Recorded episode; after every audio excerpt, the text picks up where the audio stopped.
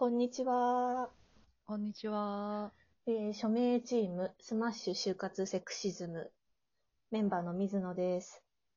つばめです。えー私たちの団体は、就活セクシズムをやめて就職活動のスタイルに多様性を保障してくださいというインターネット上の、えー署名活動を行っています。署名では2点要求を掲げてまして、1つ目は、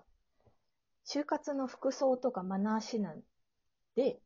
極端に男女二元化されている実態。もうこの世には男性と女性しか存在しませんっ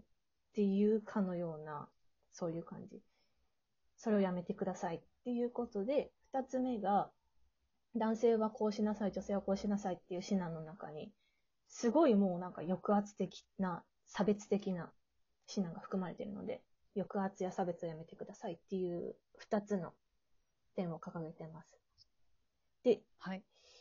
その署名の提出先は、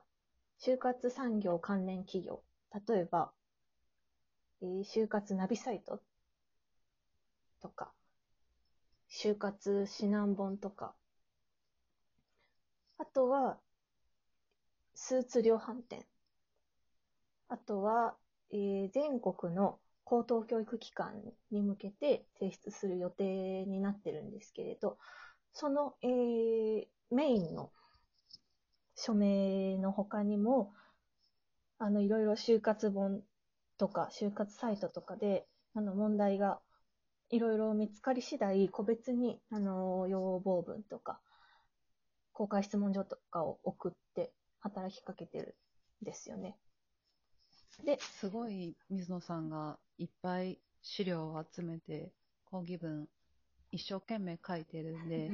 ぜひ皆さんに、まあ見てほしいなとは思うんですけど、やっぱ長い文章を読むの大変だなって、とっつきにくいなって思う人が多いのかなっていうことで、今日はその話について音声でお届けしたいなっていうことでやってます。うん。すごい、10ページとか10ページとかになってますもんね。やばいですよね。本当に。読む方も大変だろうなって思いつつ、で も本当になんか、うーん、なんか書けるとこはだなるべく抽出して書いた方がいいしと思ってやってるんですけど、あの、あの、車運転しながらとか、散歩しながら、ランニングしながらとかで聞ける人がいるんだったら、多分音声で聞いた方が、まあ、忙しい方のためには、あの、聞きやすいかなと思って。そうですね。忙しい方のための就活セクシズム。うん基本的には、その、えー講義文で出してることをなぞって、今日は音声でお伝えしようと思うので、えー文章の方で読んでもらってる方は、それと同じような内容になるとは思います。はい。えーはい。その、就活の講義文なんですけど、今、あの、本屋さんに並んでる就活本をいろいろと図書館で取り寄せたりして、で、えっ、と、何ページのここがこういう問題があるので、改めてくださいみたいなのを全部指摘して、講義文を出してるんですけど、もうなんか、いろいろと見見すぎて、大体、どこの本屋に行っても、就活本コーナー見ても、あ、この会社のあれだな、みたいなのが大体わかるようになってきてて。もう、就活本博士みたいになってきてますよね、最う近。んそのし資料がどんどん家にた溜まってきて、すすごいことになってるんですけど。でこれまでには、えーすでにお返事いただいたりとかしているんですけれど、えっ、と、2、3社に、就活本出してる2、3社、出版社に対して、えっ、と、講義文出して、お返事をもらったりもらわなかったり、えーという繰り返しをしてるんですけれど、とりあえずは、えー最近、一番最近4月9日に、えー出した株式会社角川宛ての、えー要望文及び公開質問状について今日は、えー音声でちょっとお話をしようと思います。これ、はい多分していきましょ解説試験の中だら2枠になると思います。えーこの講義文なんですけど、4月9日に出しました。でえっ、と、御社発行の書籍の内容に関する要望書及び公開質問状として、質問項目を3つつけたんですよね。で、えっ、と、1つ目が、えー御社は経営理念である不益流行？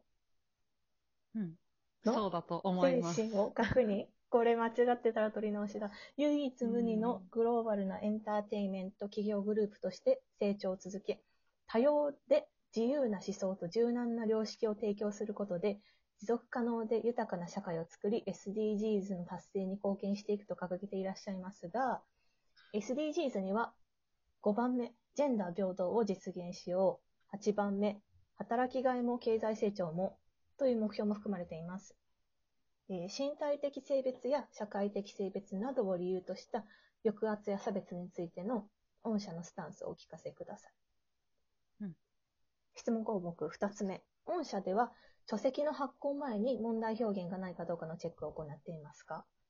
質問項目3つ目。御社内では男女以外の性のあり方や異性間の交際、異性間の結婚以外の生き方が存在するという事実が知られていますか？という3つの質問項目です。うん。じゃあちょっと内容に入りましょう。えっ、と、この要望文では3 3冊取り上げてます。えー1つ目が2019年発行、就活塾キャリアアカデミー書の書籍、就職活動1冊目の教科書についてです。はい。えーこの要望文なんですけれど、大まかに大、えーとトピック分けというか、こういうことをやめてください。で、えっ、と、その項目にかかってくる問題表記はこれですみたいな風にうん解説してます。一つ目が、えー男女二元論、異性愛、シスジェンダ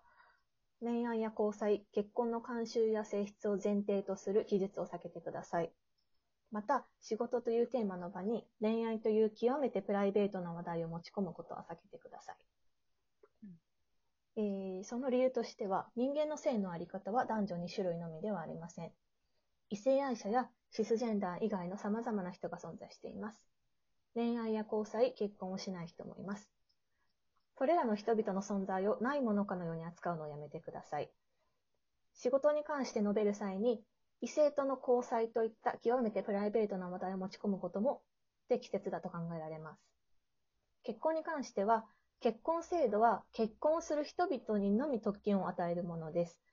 同性婚でさえも日本では法制化されていない状況で、結婚をまるで誰にでも普遍的な慣習であるかのように扱うことは、差別表現につながると考えられます。という。ちょっと脱線してもいいですか？あ、いいです、いいです。なんか、あの、就活のことをうんうん。恋愛とか結婚になぞらえる言い方って結構今まで見てきた中で多かったと思うんですけど。見ますね。うん、すごい、この本だけじゃなくて、うん、うん。すごく多いんですけど、なんか逆に、結婚のことを永久就職っていう言い方もうんうんうんうん。昔、あるあるまあ、今はあんまり聞かないかなと思うんですけど、うんうん。多分、あれですね、共働きが増えたからかなって思うんですけど、うん昔は結婚のことを永久就職って言ってたので、まあ、良くも悪くも昔から、その、就職することと結婚すること、うんうんうん。よく重ねられてたんですよね。そうですよね。なんか、しかもどっちも、その、一回決めたら一生そそこにいるべきだみたいな。そう、一生そこにいるべきだ。っていうのと、あとは、その、永久就職っていう言い方を使われるのって、基本は女性だけなんですよね。男性は結婚が永久就職じゃないので、うん。うん。で、その、今の見てきた、最近見てきたこういう就活本でも、割と就活生が女性で、面接する側が男性っていう想定であ、そっ書か。かれている場合がかなり多くって、確かにそれ気づいてなかったです。そうですねうん。このそう、ちょ、ちょっと脱線ではあるんですけど、この構図って結局、その面で見ればやっぱり女性差別なんじゃないのかなって、うんうんうんうん。私は感じますね。そうなんですよね。なんか別の本では、な、なんだろう、その、えっと、け、結構ひどい表記で、私と付き合えばこんなにいいことがあるよっていう風に、就職の時もアプローチしましょうって書いてあって、それ、それってもう完全に女性目線として語られてるじゃないですか。うんだから、そういうとこにもジェンダー差がありますよそうで、なんか、鶏が先か卵が先かっていう話でもあるんですけど、ね。うん。そういう永久就職とか、その就職することを女性の就活生と男性の面接官っていう想定で考えたりとか、そういうことをし続けてると、女性の社会進出とか、女性の管理職っうんうん。ていうのは増えていかないし、あるいは女性のそういう偉い人、偉い人っていうか、まあ役職が上がっていく人うんうん。が少ないからそういう構図が続き続けているのか、うんどっちが先かはちょっと私にはわからないですけど、いずれにしても両方とも改善、改善、善、何が善かは私はわからないですが、うんあの、差別のない状況に、男性だって永久就職したっていいじゃないかっ